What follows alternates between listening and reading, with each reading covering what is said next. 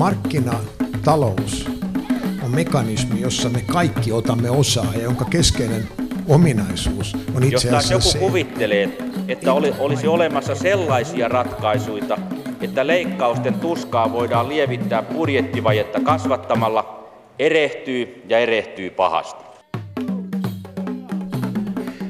Oikein hyvää huomenta. Lähes kaikki meistä haluaa kuluttaa sellaista energiaa, sähköä ja lämpöä, joka tuottaa mahdollisimman vähän hiilidioksidia. Ja lähes kaikki meistä haluaa myös ostaa tai tuottaa sellaista energiaa, sähköä ja lämpöä, joka maksaa mahdollisimman vähän. Nämä kaksi asiaa voidaan ehkä yhdistää tai sitten ei. Toivottavasti se selviää seuraavan tunnin aikana. Studiossa ovat tosiaan sähkö, sähkönkäyttötekniikan professori Juha Pyrhönen, Lappeenrannan-Lahden teknisestä yliopistosta ja sitten Päivi Suuruski Motivasta asiantuntija. Tähän heti kär, kärkeen tämmöinen niin tulevaisuusennuste, että pelastuuko maapallo ja lompakkomme nyt seuraavan parinkymmenen vuoden aikana, että auttaako teknologia ratkaisemaan ongelmat? Juha Pyrhönen. No kyllähän se auttaa, jos me tahdotaan, että se auttaa. Kysymys on siitä, että, että halutaanko me to- tehdä se vai halutaanko me vaan katsella, kun ongelmat kasvavat. Positiivinen asenne.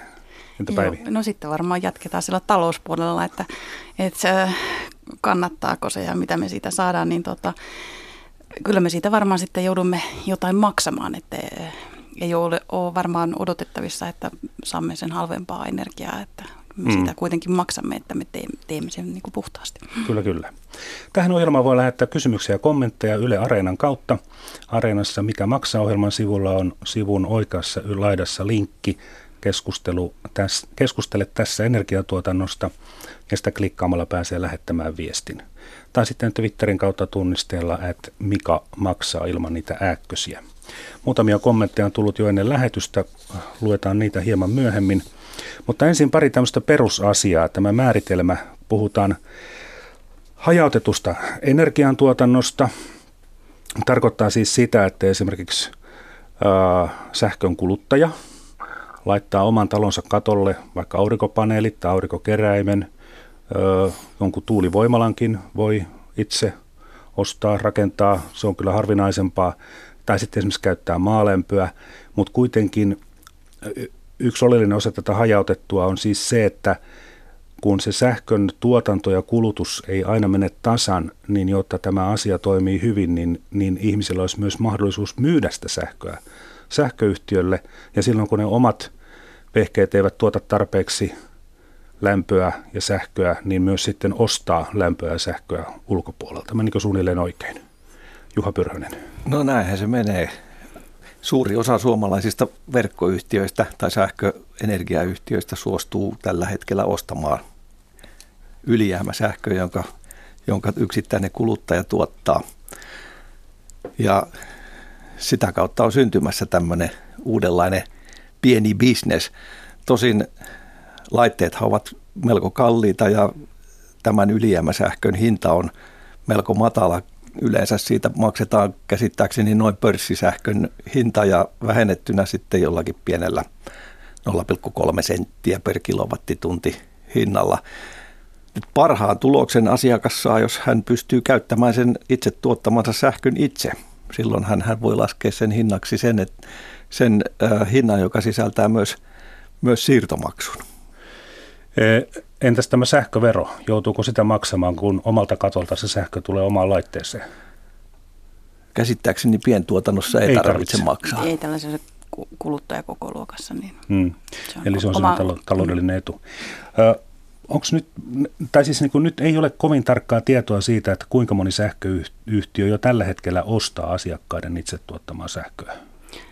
Joo, tarkkaa, tarkkaa tietoa tästä ei ole, mutta ihan varmasti markkinoilla on riittävän monta tahoa, jotka sitä ostaa, että kuluttajalla on, kuluttaja löytää semmoisen yhtiön, joka hänen tuottamansa sähkön voi ostaa.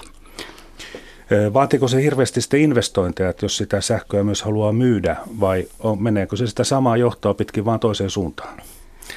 Niinhän se tekee. niin, eihän se lähtökohtaisesti siinä ei ole, niin kuin, se ei vaikuta siihen aurinkopaneeli-investointiin kyllä mitenkään. Että, mutta kuitenkin se, että jos oman kodin katolle hankkii aurinkopaneelit, niin kyllä se laitteisto tänä päivänä kannattaa kuitenkin mitottaa niin, että se tuotanto tulee siihen omaan käyttöön, että, koska se korvaus siitä myydystä sähköstä on kuitenkin niin pieni. Enkä, enkä nyt hirveästi usko, että näköpiirissä on, että tulevaisuudessakaan sillä ulosmyytävällä aurinkosähköllä olisi sille kuluttajalle niin kuin tämmöisiä suuria tuottoja, et vaan se oma käyttö. Niin, Motiva on valtion omistama yhtiö, joka jakaa tietoa ja, ja opastaa resurssitehokkaaseen energiakäyttöön, eli vähän suomeksi sanottuna opastaa ja neuvoo siitä, että miten, miten säästää rahaa. Onko teille Motivaan tullut paljon kyselyjä siitä, että mitä juuri minun kannattaa tehdä? No kyllä joo, meille tulee aina, aina kyselyä kaiken aikaa ja, ja sitten voin sanoa, että kun meillä on aurinkosähköä kotiin, sivusto, missä on näitä tämmöisiä aurinkopaneeleja voi verrata, mitkä sopii tämmöisiin kotitalouskoko luokkaan.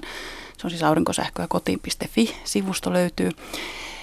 Siellä oli vuosi sitten tällainen kampanja, että missä voi tavallaan vertailla eri palveluntarjoajien niin näitä tuotteita ja se on tänä vuonna nyt sitten päivitetty yhtä lailla tässä keväällä ja käynnistynyt uudelleen tämän vuoden osalta, niin onhan täällä esimerkiksi sielläkin näiden kävijöiden ja kyselijöiden tota, määrät merkittävästi kasvanut niin kuin viime vuodesta. Mutta yhtä lailla voisit sanoa siellä ö, palvelupuolella, että nämä tuotteet, aurinkopaneelit, niin on sitten, niiden hinta on myös merkittävästi laskenut viime vuodesta, että mitä, mitä sieltä löytyy. Miten tuota sähkönkäyttötekniikan professorin silmin tämä nykytilanne oikein tuntuu, että aurinko- ja tuulienergia eivät siis ole enää mitään vitsejä, ne on vakavasti otettavia tapoja tuottaa sähköä, jopa ihan taloudellisesti järkeviäkin.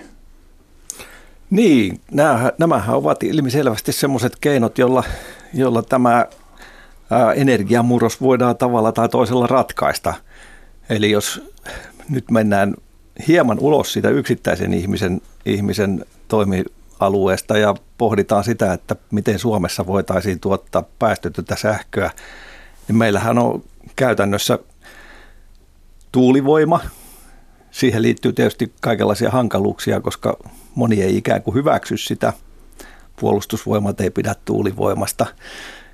Mutta tuota, joka tapauksessa se on tällä hetkellä halvin tapa tuottaa sähköä Suomessa suuressa määrin. Sitten Suomessa aurinkopaneeleiden käyttö on varmaan järkevintä sellaisissa kohteissa, missä on kesällä suuri sähkönkulutus. Eli esimerkiksi kauppojen kylmä tiskien jäähdyttäminen aurinkovoimalla on erittäin järkevää jo tänä päivänä.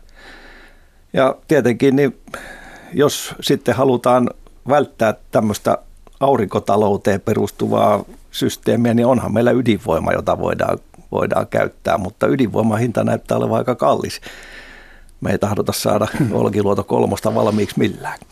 Äh, mitäs me UPM ja muutaman muun firman omistajat, jotka omistamme heidän kautta Olkiluoto kolmosta, niin Pitääkö meidän olla nyt huolissaan sit siitä, että Olkiluoto kolmonen tuota rahaa tulevaisuudessa, kun kaiken maailman tuuli- ja aurinkokennot tulevat tälle samalle markkinalle? No, tämä on hyvin mielenkiintoinen Päivi. kysymys. no, siihen varmaan voisi sanoa, että äh, ei, ei taida aurinko ja tuuli tota, ratkaista tämä Suomen mittakaavassa ihan nopeasti tätä meidän energiantuotantoa. Että kyllä se niin. ydinvoima on vielä tuolla pitkälle tulevaisuuteen meille ihan tärkeä ja merkittävä osa tätä energiantuotantoa. Puuta hiotaan, tehdään, teollisuus tarvii niin valtavat määrät energiaa, että kerta kaikkiaan pitää olla vesivoimaa ja ydinvoimaa. Joo, kyllä, kyllä se ydinvoima on. Ja ehkä vielä lisäisin tuohon aikaisempaan keskusteluun kanssa sitä, että niin kuin tässä auringossakin, niin valitettavaa on, että kyllähän ne oikeasti on ne tämmöiset niin kuin voimala- iso, isomman voimalaitoksen kokoiset aurinkosähköjärjestelmät on kuitenkin tänäkin päivänä järke, tai niin kuin mm. halvempi rakentaa kuin se omakotitalo koko luokan, että, että kyllähän mikä tahansa järjestelmä meillä onkaan, niin kyllä aina yleensä isompi voimalaitos tuollaisen pienen, ihan pientuotannon niin kuin voittaa taloudellisesti. Ja aiemmin on jo todettu, että ei voida sanoa, että yksi systeemi on nyt se kaikkein paras, vaan tähän liittyy se, että mistä on kysymys, millainen on tämä kohde ja, ja millainen järjestelmä siinä kohteessa nyt on vai onko se kenties vasta rakenteella oleva. Eli semmoista yksilitteistä niin kuin listausta siitä, että mikä on järkevintä ja mikä on sitten se vähiten taloudellisesti järkevää, niin tätä ei voida tehdä. Että se riippuu aina tilanteesta. Joo, ei meillä varmaan ole sellaista yhtä helppoa ratkaisua, mikä toimisi niin kuin kaikkialla. Mutta voisi ehkä sanoa, että on hienoa, että yksityiset ihmiset on innostuneet rakentamaan aurinkovoimaa. Siitä syntyy ikään kuin poliittista painetta myöskin päättäjille. Mehän nähtiin nyt, että ilmastokysymykset oli aika pinnalla vaaleissa. Saa nähdä nyt sitten, mitä tuleva hallitus saa aikaiseksi. Mutta että kyllähän me selvästi tarvitaan niin kuin uudenlainen energiasysteemi. Ja, ja monet ovat jo lähteneet siihen sitä, sitä touhuttamaan, että esimerkiksi Wärtsilähän on tullut hyvin voimakkaasti esiin ajatuksella, että siirrytään aurinkotalouteen ja he on siinä, siinä ikään kuin ensimmäisenä pyrkimässä mm. kohti sitä.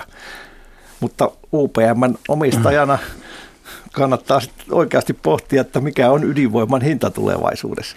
Niin, niin. No, tota, tähän liittyy sitten sekin, että kun puhutaan näistä investoinneista, niin niin aurinkokennoissakin kyse on siis 15 vuotta ja, tai oikeastaan 30, koska se, se voi kestää, siis se tekniikka voi kestää jopa 30 vuotta eteenpäin. Niin eihän meillä ole kellään mitään tietoa siitä, mikä meidän on korkotaso 20 vuoden kuluttua tai mikä on niin kuin muut vaihtoehtoiskustannukset. Eli tämä on tämmöistä niin kuin arvontaa. Mutta tuossa laskeskelin, että kun sanotaan, että esimerkiksi aurinkokenno tuottaa rahat takaisin 15 vuodessa ja sitten kun se kestää vielä seuraavat 15 vuotta, niin siinä ikään kuin 30 vuoden aikana – saa sille saa niin kuin kaksinkertaistettua sen omaisuutensa tällä tavalla, noin niin kuin karkeasti laskettuna. Mutta jos saman rahan laittaa pörssiä ja saa 5 prosentin vuosituoton, niin se sama raha nelinkertaistuu. Eli, eli jos, jos nämä premissit eivät muutu, niin itse asiassa ihmisille on järkevämpää laittaa ne aurinkokennorahat sille pörssiin ja ostaa sitten osinkotuotoilla ja, ja osakkeiden arvonnoususta saadulla myyntivoitolla sitten sitä ydinvoimaa sieltä valmista johdosta. Niin, tai sitten kannattaa ostaa vaikka Shellin osakkeita, kun Shellhän on ilmoittanut, että heistä tulee maailman suurin sähköntuottaja lähitulevaisuudessa ja se perustuu nimenomaan tähän, tähän niin kuin uusiutuvaan voimantuotantoon. Eli onhan meillä niin kuin maa, maapallolla tämä aurinkovyöhyke, jossa aurinkopaneelien tuotanto on Suomeen verrattuna yli kaksinkertainen ja, ja siellä se hintataso on sitä myöten sitten aivan toisenlainen. Eli ehkä se suomalainenkin, suomalaisenkin investoijan kannattaa sitten investoida sinne Saharan aurinkopaneeleihin tai missä se nyt sitten onkaan.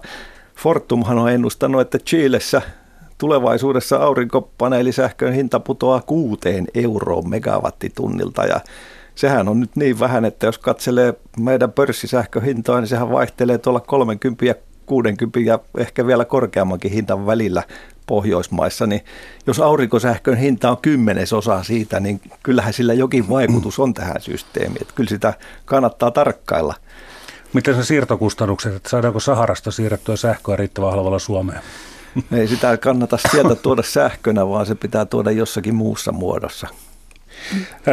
Päivi Suruski Motivasta, M- miten sinä näet tämän, että tota, kun ihmisiä toisaalta niin pitää neuvoa, mutta meillä ei ole mitään tietoa, että mikä on korkotaso 20 vuoden kuluttua. No mä itse ehkä lähtisin tässä jonnekin jo ihan seikkailemaan muualle, että näillä ilmastotoimillahan meillä on niinku kiire, että voidaanko me kaikille laskea sille, että mitä maksaa, että kannattaisiko, että joku tuottaa jossain toisessa asiassa niinku enemmän, että sitten meillä ei ole sitä maapalloa siellä 30 vuoden päästä, että josko, josko nyt ehkä pikkasen panostettaisiin tällä hetkellä, maksettaisiin enemmän ja saataisiin niitä säästöjä aikaan, mutta yhtä lailla, että jos me mietitään, että minkälaiseen tällaiseen energiantuotantoon investoidaan, niin mä nostaisin nyt ehkä myös sitten tämän toisen, toisen puolen, että entäpä jos me nyt panostettaisiin yhtä lailla tähän energiatehokkuuteen, mihin nyt on tietenkin laitettu paukkuja, mutta ihan siellä kotitaloustasollakin, niin me voitaisiin edelleen sitä energiatehokkuutta siellä parantaa ja, ja kun vähennetään sitä kulutusta, niin silloinhan me tarvitaan vähemmän myöskin niitä investointeja sinne tuotantoon. Että se on aika simppeliä laskea, että ne on aika kannattavia toimia sitten se, että mitä pystytään siellä kulutuspuolella vähentämään. Eli, eli todennäköisesti kaikkein nopein ja taloudellisesti järkevin tapa onkin se, että huolehditaan sitä energiatehokkuudesta. No kyllä vaan. Että mä sanon, että näitä molempia asioita tarvitaan niin kuin tässä yhtä aikaa. Että ei me voida panostaa pelkästään energiatehokkuuteen. Meidän tarvii yhtä lailla panostaa siihen puhtaaseen energiantuotantoon, mutta sitten just se, että, että jos panostetaan puhtaaseen energiantuotantoon, niin ei siinä hetkessä saa yhtä lailla unohtaa sitä energiatehokkuutta. Että yhtä tärkeää on niin kuin tehdä toimia näiden molempien asioiden eteen. Nyt kun meitä kuuntelee omakotiasukkaat ja, ja kerrostaloihinkin tulee näitä järjestelmiä kyllä, ja maanviljelijät ja yrittäjät, niin, niin tuota, jos nyt näitä kiteyttäisiin, näitä erilaisia vaihtoehtoja, niin esimerkiksi kun puhutaan aurinkopaneeleista, niin kuten jo äsken mainittiin, niin ne on erittäin hyviä esimerkiksi kauppaliikkeelle, että sillä saadaan kesällä saadaan paljon energiaa, jolla voidaan jäähdyttää sitten tota, näitä kylmätiskejä. Samoin sitten kai lienee niin, että jos se paikka on jossain niin kaukana sähköverkosta, esimerkiksi kesämökki jossain saaressa, niin voi olla taloudellisesti paljon järkevämpää rakentaa sinne totta kai ne aurinkopaneelit, kun vetää kilometrikaupalla jotain sähköjohtoa. Niin, no kesämökkihän on tietysti hyvä, rat, hyvä kohde aurinkopaneeleille, jos se on nimenomaan kesämökki. Niin. Jos siellä halutaan asua myös talvella, niin sitten talvella ne aurinkopaneelit tuskin tuottavat juuri mitään. Eli kyllähän Suomessa on, on käytännössä marraskuun, marraskuuta tuonne tammikuun lopulle niin semmoinen aika, että ellei ole niin kuin semmoista seinää, johon satunnainen aurinko joskus sattuisi paistamaan, niin kyllä sieltä ei juuri mitään tule sieltä aurinkopaneeleista. Et, et, kesäajan ratkaisu on mökillä loistava, jos, jos se on tosiaan pelkästään mm. kesäkäyttöä. No maalämmöstä sanotaan, että se on kallis rakentaa, mutta mutta nämä tämmöiset niin vuosittaiset kustannukset ovat naurettavan pieniä. Mm. Onko näin? Mm. käyttökulut on maalämmöllä merkittävästi pienemmät kuin muilla lämmitysvaihtoehdoilla kyllä. Mä en nyt halua olla ilonpila ja en nyt tivaa sitä, mikä on sijoitetun pääoman korko maalämmölle, mutta, mutta se on taloudellisesti järkevää kuitenkin. No, totta kai kohteista riippuen sitten, mikä siellä on se lähtötilanne ja mitä, miten investointi ajoittuu siihen ja. olemassa olevan no, järjestelmään tai uuteen. Sitten se tuul, tuulivoima, yksi syy, minkä takia tuulivoiman hinta on laskenut, tai tuotantokustannus on laskenut se, että tota, ne ovat isoja tuulimyllyjä. Mitä isommat ne ovat, niin sen, sen tehokkaampia ovat. Entäs sitten yksittäinen omakotitalon omistaja, niin eihän hän voi semmoista jär, järreitä myllyä nyt siihen perunamaan viereen laittaa. Mutta onko, onko jotain pieniä myllyjä olemassa? Siis kyllähän pieniä tuuliturbiineita on kaupan, mutta esimerkiksi nimenomaan Suomessa pientuulivoima on hyvin, hyvin hankalasti hyödynnettävissä, koska me on, meillä on metsäinen maa ja, ja meillä on vähän semmoisia aukeita paikkoja, jossa tämmöinen pieni tuuliturbiini saisi, saisi hyvän tuulen ja, ja pystyisi tuottamaan. Et käytännössä, jos halutaan hyvää tuottoa tuulivoimalasta, niin se turbiini on saatava reilusti metsän rajan yläpuolelle ja sitä vartenhan tällä hetkellä tuuliturbiinien mastot on jo 150 metrisiä. Uh-huh. Ja, ja sellaisilla tuommoisilla 4,5 megawatin turbiineilla niin Suomessa päästään jo 40 prosentin käytön aikaa, joka, on, joka, joka tekee siitä, sitä kautta niin edullista. Että käsittääkseni tuotantokustannus Suomessa tuollaisella isolla turbiinilla niin on jossain 2 ja 30 euron välillä megawattitunnilta. Että ollaan valmiiksi jo siinä, siinä tasossa, mitä, mitä tota niin, Olkiluodon vanhat voimalat tekevät sähkön hinnalle. Et, et se on yllättänyt oikeastaan kaikki, miten nopeasti se tuulivoiman hinta on laskenut, mutta pientuulivoima on kallista. Jos on semmoinen luoto, jossa ei kasva puita ja on avomerta siinä ympärillä 10 kilometriä, niin siellä se varmaan semmoinen pieni tuuliturbiini toimii hyvin. Mutta semmoista paikkaa ei ole perunamaan vierellä yleensä. Mm. Et siitä voi vetää yhteen, että tällaiselle kuluttajatason järjestelmän, niin sitten on vaan melkein vaihtoehtona aurinkosähköpaneelit sinne Joo. laittaa. Että merkittävästi järkevämpi sitten kuin tämmöinen pieni tuulilaitos. Sitten on olemassa aurinkokeräimiä. Kyllä. Eli tota, ovatko ne laitteita, joissa kulkee tällainen neste, jonka aurinko lämmittää ja sitten siitä nesteestä otetaan se lämpötilaero ja tällä tavalla saadaan energiatalteen? Mm, joo, se siirretään tällaiseen vesikiertoiseen järjestelmään. Mm, et lämmintä käyttövettä voi sillä lämmittää tai sitten just vesikiertoista lämmitysjärjestelmää. No nyt, nyt kun tota, on esimerkiksi ihmisiä, joilla on vielä öljy, öljylämmitys, jota nyt pidetään sitä kaikkein pahimpana mahdollisena ympäristön kannalta ja ei se kauhean halpaakaan ole, mutta kun öljylämmittäjällä nyt sitten on ne vesipatteritkin valmiina, niin kannattaako hänen nyt sitten se öljypoltin roudata pois sieltä kellarista ja vaihtaa järjestelmä heti vai vasta sitten, kun öljypoltin on käyttöikänsä päässä? Varmaan, varmaan riippuu hieman talouden koosta ja tuota, järjestelmän niin kuin iästä ja kaikesta tämmöisestä, mutta ö, useimmiten niin se, tai niin myöskin just sitten myöskin niin se kohteen koko siinä mielessä, että minkälainen se kulutusmäärä on, että paljonko kuluttaa sitä öljyä siellä.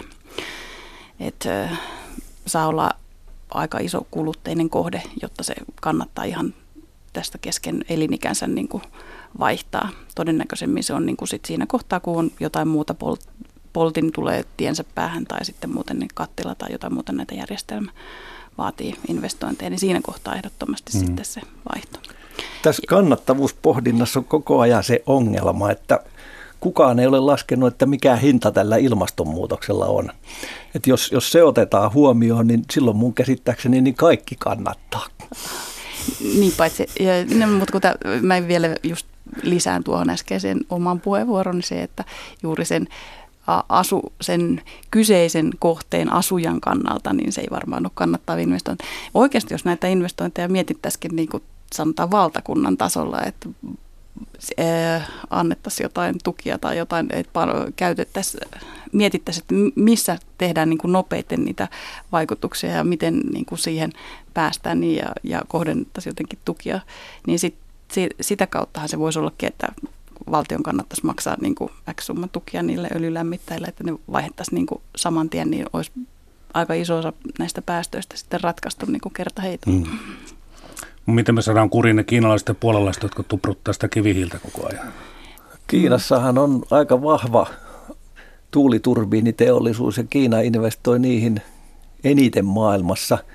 Sitten katselin tuossa jokin aika sitten sellaista videota, missä kiinalainen aurinkopaneelivalmistaja sanoi, että he on sitä mieltä, että tästä eteenpäin seuraavat 30 vuotta pitää rakentaa tuhat gigawattia aurinkopaneeleita vuosittain ja sen jälkeen ongelma onkin sitten ratkaistu. Hyviä uutisia maailmalta. Tämä on Yle Radio 1 talousohjelma Mikä maksaa? Aiheena on tämä energia ja sähkö ja lämpö.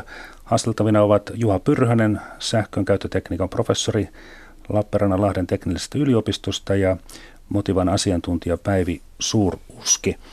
Ää, toi nyt jäi tästä, jos mennään nyt ihan näihin yksityiskohtiin, esimerkiksi puhutaan omakotitaloista, niin, niin ja, ja jos siellä esimerkiksi on lämpöpatterit nyt valmiina jo rakennuksessa ja ihan ok, niin nyt jos esimerkiksi siirrytään maalämpöön, niin maalämmöstä se, se, tuota, se nesteen lämpötila on niin pieni, että se ei toimi siinä patteriverkostossa, jolloin maalämpö edellyttää siis lattialämmitystä. Öö, ei välttämättä edellytä, mutta yleensä toimii paremmalla hyötysuhteella maalämmön. Maalämpö toimii, jos on lattialämmitys siellä kohteessa, et, mutta onnistuu lämmittää myös tällaisella patterilämmityksellä. Tämä voi kuulostaa jonkun korvissa niin jumalattoman pieneltä yksityiskohdalta, mutta tämä oikeastaan kuvaa sitä, että kuinka monimutkaisesta asiasta loppujen lopuksi on kysymys. Aina pitää miettiä, että mitä on olemassa ja mitkä ovat sitten ne vaihtoehtoiset tavat. Kyllä, että meillä on todella monimuotoisesti ja erilaisilla tavoilla niin kuin nämä nykyiset lämmitysjärjestelmät pientaloissa olemassa ja sitten just, että mikä on sitten kyseiseen kohteeseen yhtä lailla voi sanoa niin kuin myöskään mahdollinen, että maalämpöähän et voi laittaa rakentaa kaikkialle, että kaupunkialueilla voi olla asialle rajoituksia ja muuta tällaisia, että joudutaan ihan todellakin sitten kohdekohtaisesti miettiä, että mitkä on ne vaihtoehdot. On, on se yhtä lailla vaikka sitten aurinkoakin, että toisen talo on sitten semmoisessa mm, lähellä puita ja metsikköä, että eihän siellä paista sitten aurinko, niin ei, hmm. silloinhan ei ole se aurinkopaneelikaan sinne katolle mahdollinen. Että. Niin, sehän on semmoinen tilanne, että kaavoittaja pitäisi oikeastaan ottaa huomioon, että kadut pitäisi rakentaa niin, että katoilla olisi aina eteläsuuntaan lape. Eihän sitä ole aikaisemmin otettu huomioon. Itsekin asun semmoisessa ei niin vanhassa talossa, jonka katon lappeet on väärään suuntaan ja puitakin on paljon ympärillä, niin en, en ole vielä, vaikka onkin vähän korvat punaisena, niin en ole hankkinut aurinkopaneeleita. Mulla olisi hyvä paikka aurinkopaneeleille maalla, mutta sitten siellä ei ole oikeastaan mitään kulutusta, niin sitten mä joutuisin tekemään sen vain ilmastosyistä ja ei vielä ole ollut niin paljon rahaa, että oh. olisin investoinut sinne hyvälle katolle paneelit ja tuottanut vain verkkoon sähköä. Itse myös asun Uudehkolla alueella ja just siellä voin niin todeta, todeta ja olen katsellut, että niin ei ole kaavoituksessa niin sitä huomioitu, että ne talot olisi se olisi pienellä käännöllä, kun olisi kaavoituksessa niitä katuja käännetty toiseen suuntaan, niin ne olisi paljon optimaalisemmat just vaikka aurinkoenergialle ja näin, että, että äh, jotta, jotta tämä sitten niin kuin se kaavoituspuolella toteutuu, niin se on kyllä aika kaukana sitten tulevaisuudessa, että meillä niin rakennukset on niin, että ne optimaalisesti sitten pystyy vaikka tällaisia asioita käyttämään hyödyksi. Minulla oli suuri yllätys, kun tuossa katselin, että valtioneuvoston kanslia tilasi konsulttitoimisto Pöyryltä selvityksen näistä asioista, niin, niin tuota, Pöyryn kaverit ovat laskeneet jopa Suoma, Suomen rakennusten kattopinta-alat, että paljonko niitä voidaan hyödyntää aurinkopaneeleissa. Ja tämä jotenkin havahdutti minut siitä, että tämähän on ihan vakavasti otettava iso kysymys, eikä enää mitään tämmöistä pientä puuhastelua. Että ihan, ihan oikeasti haetaan näitä isoja potentiaaleja. Mm-hmm. Niin, kyllähän siellä potentiaalia on merkittävästi. Et, et oikeastaan nyt on sitten kysymys juuri siitä, että onko meillä oikeanlaisia kannustimia näille ihmisille niin kuin lähteä siihen, siihen investointiin, varsinkin jos ei itse pysty hyödyntämään sitä sähköä. Mutta että kyllähän se kuulostaa ihan mukavalta semmoinen ajatus, mm. että, että katot rakennettaisiin aurinkopaneeleista tulevaisuudessa. Tähän ohjelmaan voi lähettää tosiaan kysymyksiä ja kommentteja Yle Areenan kautta siellä ohjelman sivulla on sivun oikeassa linkki. Keskustele tästä, keskustele tässä energiantuotannosta ja Twitterissä toimii myös tuo että mikä maksaa. Tänne on tullut, tullut näitä, näitä kysymyksiä ja kommentteja. Nimimerkki ET lähettää, että kivihiiltä lisää, ainoa energialähde, jonka voi varastoida ulkona satoja vuosia, eikä se nykykulutuksella lopu satoihin vuosiin. Mitä vastaamme nimimerkille ET? No, kuulostaa perussuomalaisten ohjelmalta. No, meillähän edelleenkin vielä kiistellään siitä, että onko ilmastonmuutos totta vai eikö se ole totta. Hyvin suuri yksimielisyys kuitenkin tutkijoiden parissa on, on siitä, että, että ihminen vaikuttaa ilmastoon ja sen seurauksena niin olisi syytä varmaan vähentää tätä hiilen tupruttamista taivaalle. Ja kivihiili on se kaikkein pahin. No se on tietysti se, tai ei se ole kaikkein pahin. Saksalainen ruskohiili, ruskohiili on vielä karmeampi tuote. Öö, meille maalikoille se on ihan sama asia. tosiaan, tosiaan laskeskelin tuossa no, että jos, jos ostat Tesla Model 3 ja ajat saksalaisella ruskohiilellä tehdyllä sähköllä, niin päästöt on 220 grammaa per, per kilometri hiilidioksidia, että siinä on semmoinen ilmastoteko. Ja bensamersulla on huomattavasti vähemmän. Niin. Ja sitten se, että tuota polttomoottoriautoihinhan ehkä voidaan laittaa tulevaisuudesta nykyistä enemmän biopolttoaineita. Eli, eli tässä mielessä tämän, niin tämän dieselin ja bensan käyttö ei ole yhtä syntistä kuin kivihiilen. Että kivihiili pitäisi korvata nyt jo heti. Mm-hmm. Niin, Gasumhan on laskenut, että meillä olisi 10 terawattituntia biokaasupotentiaalia Suomessa. Itse en ole niin tarkasti perehtynyt siihen, että miten relevantti laskelma tämä on, mutta kymmenellä terawattitunnilla pystyttäisiin kattamaan neljännes Suomen liikenteestä. Hmm. Täällä on nimimerkki Horjum kirjoittaa, että Suomen sääntöjärjestelmää tulisi myllätä uusiksi SMR-reaktoreiden käyttöönottoa silmällä pitäen. SMR siis tarkoittaako se näitä pienydinvoimaloita? Niitähän se tarkoittaa. Mitäs sähköprofessori on niistä mieltä? No, minä olen jutellut meidän, meidän tuota ydintekniikan professorin kanssa ja hän on pahoitellut sitä, että maailmassa on käynyt, käynyt niin, että, että tämä ydintekniikan rakentamisosaaminen on osittain kadonnut. Sehän näkyy Olkiluoto kolmosessa. Kun lähdettiin rakentamaan suurta prototyyppiä Olkiluotoon, niin nyt on ollut sit suunnattomia vaikeuksia sen sijaan olisi pitänyt, pitänyt keskittyä standardoimaan kohtuullisen kokoisia ydinvoimaloita ja tehdä niistä liukuhihnatuotteita mm-hmm. ja saada ydinvoiman hinta sitä kautta edulliseksi. Maailmallahan on pienten reaktoreiden osaamista, kun, kun tuota, meillähän on ydinkäyttöisiä sukellusveneitä laivoja, ja laivoja maailmalla, mm. niin itse asiassa semmoinen teknologia on hyvin pitkälti valmiina. Eli kyllä, kyllä tuota, niin se olisi ollut varmaan fiksua, että, että, että siihen olisi satsattu. Nyt on ikään kuin onnistuttu pilaamaan ydinvoiman maine niin kuin tämmöisenä hintaongelmanakin ja teknologiaongelmana. Aikaisemminhan on puhuttu vaan siitä, että pystytäänkö hoitamaan, hoitamaan ydinvoiman jätteet. Nyt mietitään sitä, että ydinvoimasta on tullut niin kallista, että kukaan ei halua investoida siihen. Ja tämä pienten reaktoreiden nopea markkinoille saanti on tietysti semmoinen asia, joka voisi hyvinkin kilpailla tässä. Päivi Suruski.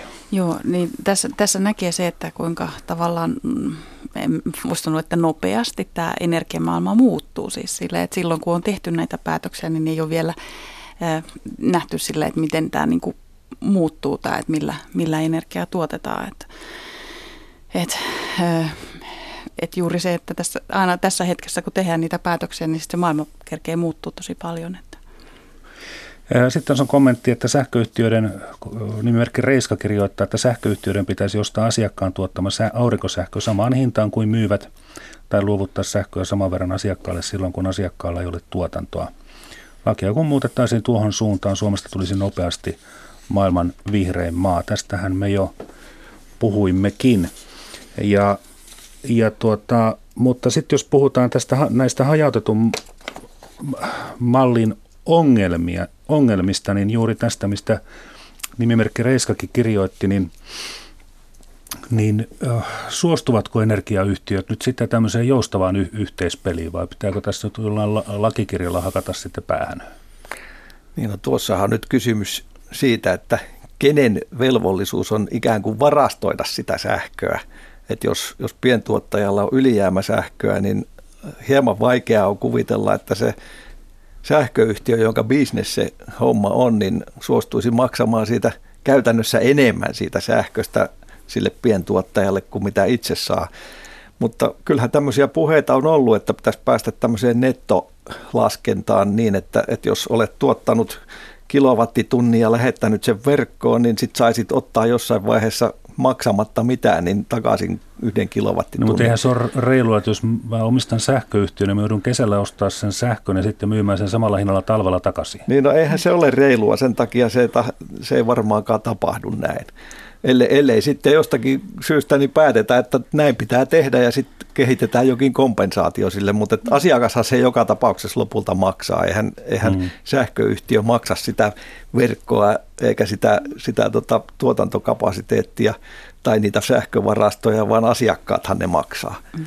Niin kyllähän tämä sähkön voisi sanoa sähkön jakelu, niin tar- pitää nähdä semmoisena palveluna, että, että kyllähän sä siitä joudut maksamaan, että sä myöskin voit hyödyntää, käyt, käyttää sitä silloin, kun sinulla ei ole sitä omaa tuotantoa, että jonkunlainen korvaushan sun pitää sille palvelun tarjoajalle toteuttaa, että sitten sitten mikä tietysti monia jo tänä päivänä sit lähtee jo kiinnostaa, että voiko siitä verkosta irtautua tai että silloinhan sä itse huolehdit sitten siitä niin tuot, tuotosta, niin eh, ehkä siinä kohtaa sitten ymmärtää sen, niin kuin, että mikä on se ö, sähköyhtiönkin ö, tämmöinen niin kuin kustannus semmoisesta palvelusta, Et koska sehän on aika todellista, että ei, harvalla mm. olisi vielä minkäänlaisia resursseja itse kustantaa sitä järjestelmää, millä pystyisi sitä omaa taloutta pyörittää täysin. Sitä. Mm.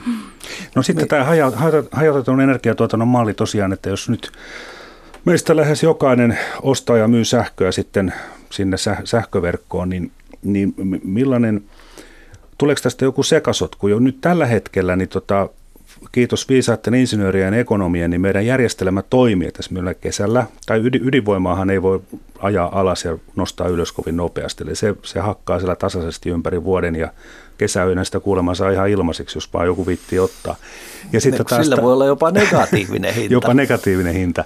Ja sitten taas talv, talvipakkasella, kun teollisuus menee täysille ja ihmiset tarvii, tarvii tota lämpöä ja sähköä, niin, niin niin tota, sitten tehdään tämmöistä huippusähköä jopa, jopa jollain dieselmoottorilla, jos ei muu auto ja se on jumalattoman kallista, niin Tämä on jotenkuten, tai siis tämähän on hyvin hanskassa nyt tämä tuotanto ja kulutus, ja sitä pystytään sitten säätelemään, että esimerkiksi vesivoima laitetaan vesivoimalaitos päälle tai pois. Mutta entäs nyt sitten, jos meille tuleekin puoli miljoonaa sähkömyyjää siihen markkinaan, niin meneekö tämä homma sekaisin? Ei kai se siitä mene sekaisin. Nehän on teknisesti määritelty nämä verkkoon liittyvät taajuusmuuttajat tai inverterit, jotka sitä siirtää sitä tehoa sinne, sinne sähköverkkoon, niin siellä on hyvin pitkälti mietitty standardointi, että ne pystyy niin kuin kaikissa tilanteissa toimimaan ja sitten sittenhän meillä on tota, niin, mittarointi, joka pystyy mittaamaan kumpaakin suuntaan ja ne on reaaliajassa kytketty sinne, sinne markkinayhtiön yhtiön tietokantaa, joten tota, niin se, se sujuu jo nyt. Ei mun mielestä siinä ole niin kuin mitään ongelmaa. Ja sitten meillä on täällä Pohjoismaissa ainakin vielä semmoinen hauska tilanne, että tuossa on toi naapurimaa Ruotsi ja Norja, joilla on valtaisa vesivoimatuotanto. Ja sen avullahan käytännössä niin kuin suurin piirtein koko Pohjolan sähköverkko pidetään järjissänsä. Eli jos tulee hirveästi pientuotantoa niin, että sillä alkaa olla oikeaa merkitystä tämän verkon kannalta, niin ruotsalainen säästää sitten vettä sinne talveen ja myy sen sähkön paljon kalliimmalla silloin talvella kuin, kuin muina aikoina. Että kyllä, kyllä mun mielestä tämä toimii, ei tässä mitään ongelmaa si, siinä mielessä ole. Ja me ollaan siinä sitä kautta vähän Hannu Hanhia, että me asutaan Ruotsin ja Norjan naapurissa. Sieltä voidaan ostaa. Hmm. Suomihan on vähän tämmöinen tuhlaaja poika ollut kyllä tässä voimantuotannossa, että kun meillähän tulee kolme gigawattia koko ajan tehoa, että jos naapurit heittäytyisivät ilkeiksi, niin täällä olisi aika pimeätä, kun kolmasosa sähköstä tulee koko ajan ulkoa. Et, ja, et tilaa ja, on kyllä niin, niin tuottaa Suomessa ja sitten lisää. se, että jos sähkön tuottaja onkin puoli miljoonaa, niin nehän kuitenkin perustuu myös siihen, että paistaako aurinko, mitkä on nämä tuulet. No ja maalämpökin voidaan niin kuin ennustaa, eli siis kuitenkin suurella, suurella haarukalla voidaan ennustaa, että mikä on tuotanto näissä, näissä omakotitaloissa ja pienissä firmoissa. Niin, kyllä sitä voi ennakoida sää niin, palvelun perusteella. Joo. Joo. No sitten tämä äh, sähkön, sähkön hintahan muodostuu karkeasti sanottuna siitä, että paljonko sen valmistaminen maksaa, ja sitten toinen asia on se siirto, ja sitten on verot.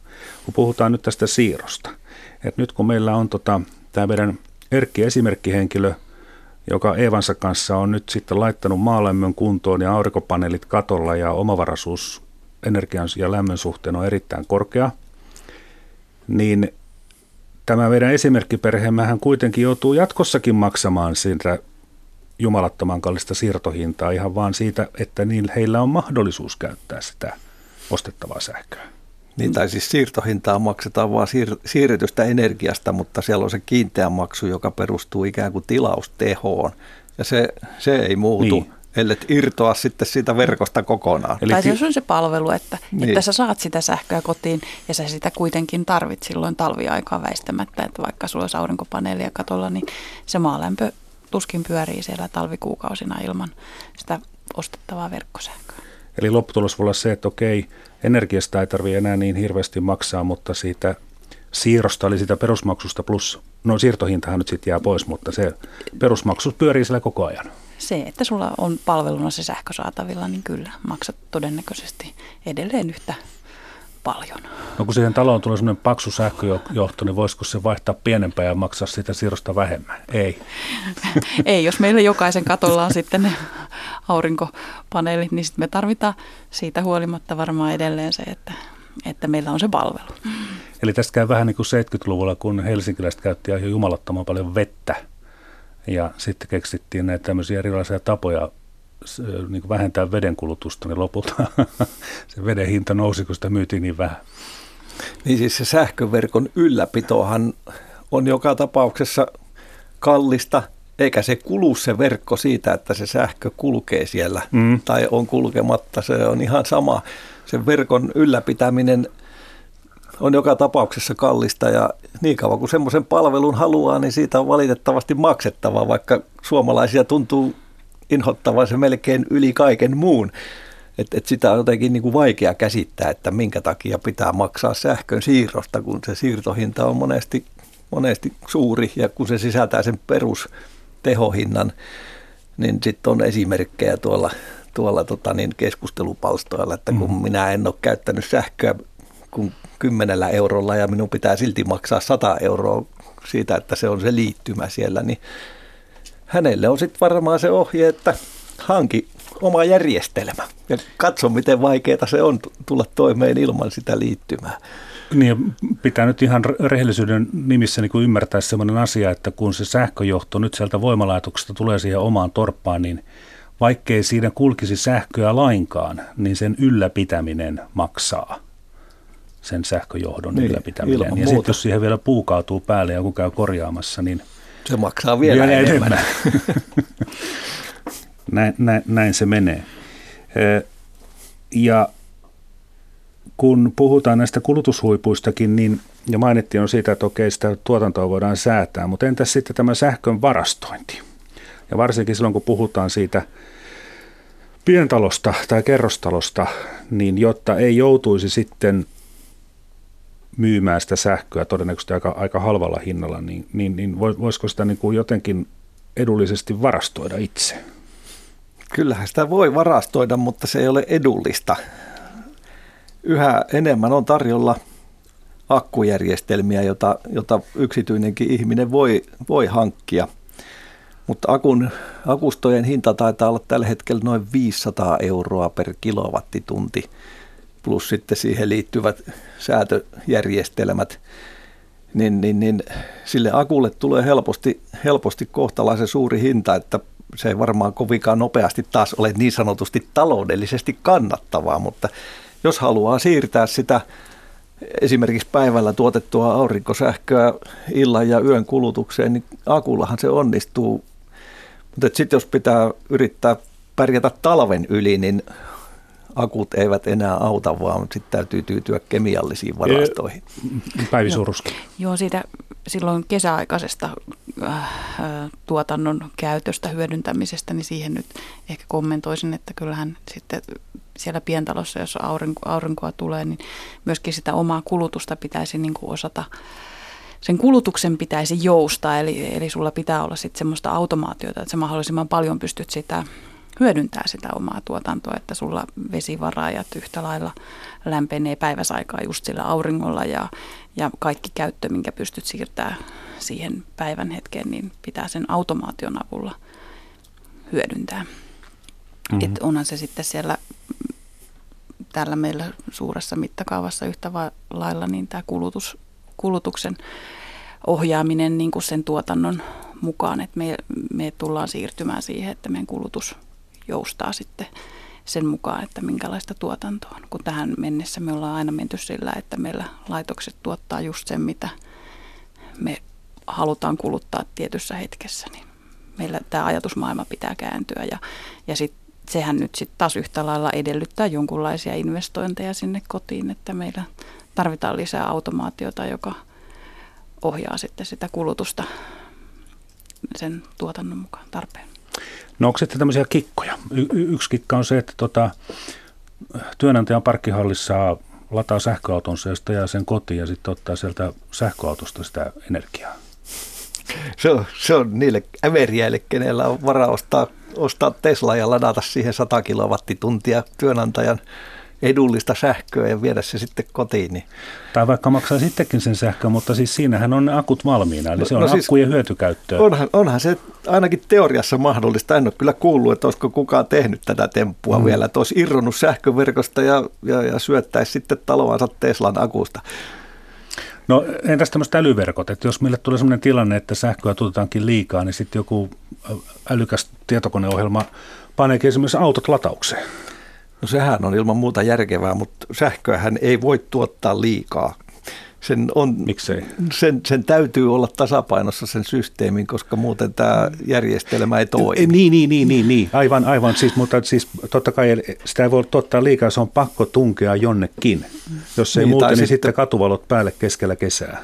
No se on itse asiassa näyttää siltä, että, että on mahdollista tienata tämmöisellä taajuuskorjaussysteemillä, että hankit vaikka megawatin vastuksen ja aina kun, kun taajuus uhkaa nousta, niin rupeat ostamaan niin kuin negatiivisella hinnalla sähköä siihen. Mm-hmm. Teet lämpöä. Eli se, se on jossain määrin niin kuin ongelma, että, että jos, jos alkaa oikeasti ikään kuin pukata liikaa energiaa. Kyllähän, kyllähän Saksassa on ollut tämmöisiä tilanteita, että kun siellä on paljon rakennettu aurinkopaneeleita ja on niin tämmöinen hetki, että kesä, kesä sunnuntai aamu, kansa makaa, aurinko paistaa, niin, niin, niin on pakko ruveta niin kuin rajoittamaan sitä sähkönsiirtoa, että pitää irrottaa niitä, niitä tota aurinkosysteemeitä verkosta, kun ei pystytä enää siirtämään. Kukaan ei tarvi sitä sähköä. Mm-hmm. Mutta tota, tämä on tämmöistä. Tämä on tämmöistä. Y- y- Pentti Laine kysyy tällaisen kysymyksen, mitä ei ole vielä ehditty ohjelmassa käsitellä, että voisiko esimerkiksi viisi naapurusta rakentaa yhteisen aurinkopaneelin ja jakaa tuotanto keskenään ilman tällaisia veroseuraamuksia? Ei voi nykyään. Niin tällä hetkellä ei ole vielä mahdollista, että meillä todennäköisesti... laittaa sen johdon maahan piiloon, ettei verottaja näe.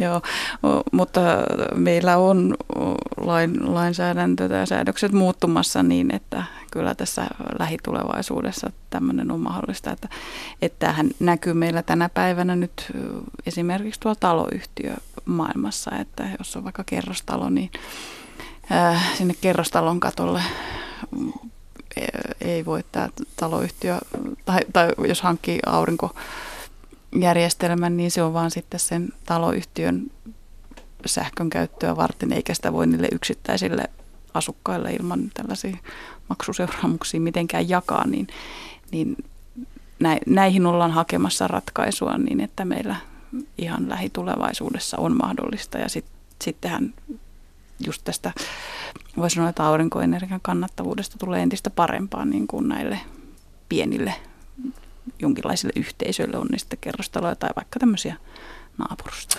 Eli jos ihminen, tai yrittäjätkin ovat ihmisiä, mutta yrittäjällä on yritys. Eli jos ihminen tai, tai juridinen henkilö tuottaa sen sähkön vain ja ainoastaan itselleen, niin ei mitään veroja, mutta tosiaan taloyhtiö, jossa on useita omistajia, ja ne useat omistajat tuottavat sähköä itselleen, mutta kuitenkin useille, niin sitten se vero pitää maksaa.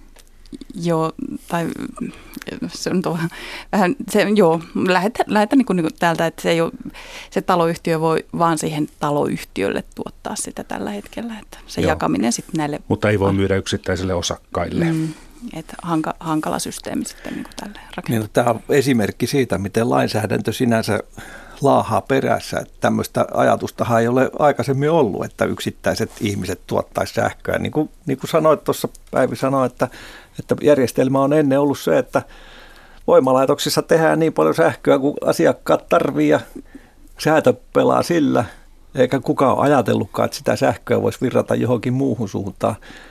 Sitten kun tämä alkoi tämä ikään kuin tämä hajautetun voimantuotannon buumi, niin alkajaisiksi sähköyhtiöt oli hyvin kärmeissään siitä, että tulette ja sotkette meidän releistykset ja kaikki, mikään niin. ei toimi. No nyt ollaan sitten päästy sille tasolle, että pohditaan lainsäädäntöä, että miten saataisiin järkevästi siirretyksi tämmöinen itse tuotettu sähkö niin hyötykäyttöön, ettei sitä tarvitse dumpata halvalla sille sähköyhtiölle. Mutta onko sekä nyt sitten reilua, että jotkut eivät sitten maksa sähköveroa, jotkut toiset taas maksaa? No se on hyvä kysymys. Varma, varma. Niin. Mutta siis me, me, me pitää edistää tätä tämmöistä päästötöntä voimantuotantoa niin kuin mm-hmm. kaikin keinoin. Ja jos ihmisillä on halua mennä siihen suuntaan, niin mun mielestä lainsäädäntö ei saisi olla esteenä. Niin. Niin tässä on just se, että kuka tämän niin kuin meidän puhtaan energian tuotannon maksaa. Että joku, joku sen on, että just mitä tässä sanottiin, että eikö se ole hienoa, että joku haluaa maksaa siitä. Että, niin silloin just siihen hän pitäisi kannustaa.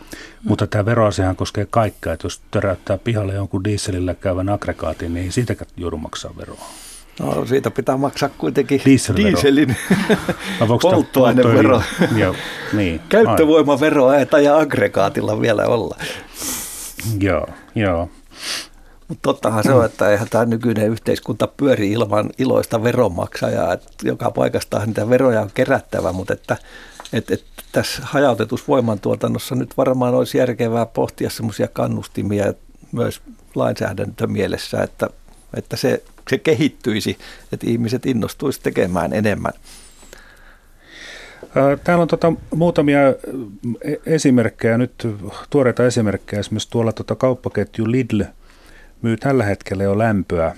Heidän uusi jakelukeskus Järvenpäässä hyödyntää lauhdelämpöä, joka syntyy varaston kylmätilojen viilennyksestä. Ja tällä lämmöllä sitten lämmitetään jakelukeskuksen muut tilat ja, ja myydään sitten lämpöä muille järvenpääläisille. No se vastaa noin 500 omakotitalon käyttöödon lämmittämistä, eli ei nyt valtavan suuri määrä, mutta tai siis niin kuin, no tämä on suhteellista, onko se suuri vai pieni, mutta kuitenkin näin jo tapahtuu, eli siis tuotetaan jopa kaukolämpöä ja myydään sitä kaukolämpöverkkoon. No sehän on joka tapauksessa fiksua. Periaatteessahan meidän pitäisi niin kuin kaikissa tämmöisissä energiakäyttösysteemeissä niin pohtia just sitä, että jos meillä syntyy vaikka lämpöä, ota vaikka jäähalli tuosta noin, niin jäähallin viereen pitää rakentaa uimahalli, jotta voi ne jäähallista pumpatut lämmöt siirtää niin. sinne uimahalliin. Sama periaate pitäisi saada käyttöön joka paikassa. En tiedä, onko motivalla käsitystä, että paljonko tällä tavalla voitaisiin tehokkuutta parantaa. No ei varmaan ole sellaisia laskelmia, että pystyisi suoraan sanoa, mutta äh, voisi tähän sanoa, että joo, että vaikka me mennään tällaiseen hajautettuun, niin sitten meillä kuitenkin just tavallaan pitäisi miettiä aina jonkunlaisella niin kuin alueellisella näkemyksellä, että, mm. että onhan, jos sitä Lidlin esimerkkiä vaikka, niin onhan se 500 pientaloa niin iso määrä niin, sit siellä, niin siinä, siinä alueella. Jos niin, mietit, sillä ei, alueella se on erittäin niin, merkittävä. Niin. Sitten toinen esimerkki, tuo Meijerin Turun, Turun telakan uuden levyvaraston katolle rakennetaan 1600 aurinko, tai 1600 aurinkopaneelin voimalaitos. Sen omistaa sitä Turku Energia. Ja se tuottaa vuodessa vajaa 500 megawattituntia sähköä, eli siis sama verran kuin Lovisa 1 yhden tunnin aikana. Eli tämäkään nyt ei ole mikään maailmaa mullistava energiamäärä, mutta paikallisesti merkittävä. Tervehdimme ilolla tällaisia uutisia, mm. näinkö? Näin, näin niin. varmaan. Ja sitten tässäkin just voidaan todeta, että kun on sitten tällainen voisi sanoa niin kuin voimalaitosluokan laitos, niin on varmaan kannattavampi kuin että sitten siellä Turussa olisi niin kuin aika moni yksittäinen talous lähtenyt rakentamaan, niin kyllä halvemmalla saadaan tämmöinen isompi yksikkö, että siihen olisi tarvinnut aika monta sitten pientaloa rakentaa. Mm. Yksi peruste myös tämmöisellä hajautetulle energian tuotannolle sähkö ja lämpö on se, että, että siirrossa säästetään. Siir, siirros, siir, siirrossahan esimerkiksi energiaahan häviää Kauko, kaukolämpöputkistossa aina sitä lämpöä myös menee siihen ympärille ja samoin sähköverkossa osa sähköstä häviää mitä pidempi matka. Niin kuinka merkittävä tämä peruste on tälle hajautetulle energiantuotannolle? No siis sähkön siirtohäviöt on Suomessa mun käsittääkseni noin 4 prosenttia. Et se, sitä kautta ei kovin suuria perusteita saada. Kaukolämpöverkoista taitaa olla olisikohan siellä 10 prosentin hävikki. En, en osaa sitä Voi ihan tarkasti sanoa, mutta että mm. kyllä ainakin Lappeenrannassa näkyy, että missä kaukolämpöputket kulkee. Meillä on itse asiassa tilanne, jossa voimalaitos on vähän liian iso kulutukseen nähden, niin sitten ei ole vissiin jaksettu eristää kaikkia putkiakaan niin huolellisesti. Mutta että jos se kaukolämmön kulutus pienenee, niin sehän ei taas pienennä sen kaukolämpöverkon häviöitä juurikaan, koska tota, siellä on ne putket kuumana kuitenkin. Ja, ja tota, tilanne menee sitä kautta jopa vähän huonompaa suuntaan. Et itse olenkin ollut tässä vähän niin kuin pohtimassa sitä, että käykö meille jatkossa niin, että tämä tämmöinen ikään kuin suomalainen merkkituote eli yhdistetty sähkö- ja lämmöntuotanto niin joutuu vaikeuksiin. Sitä mukaan kun, kun tota, siirrytään sähköön, niin yhä vähemmän on varaa mennä näin. Hyvä. Kiitoksia. Tämä oli Mikä maksaa ohjelman haasteltavina olivat sähkötekniikan professori Juha Pyrhönen Lappeenrannasta ja asiantuntija Päivi Suuruski Motivasta ja kello tulee kohta viittä minuuttia vaille 11.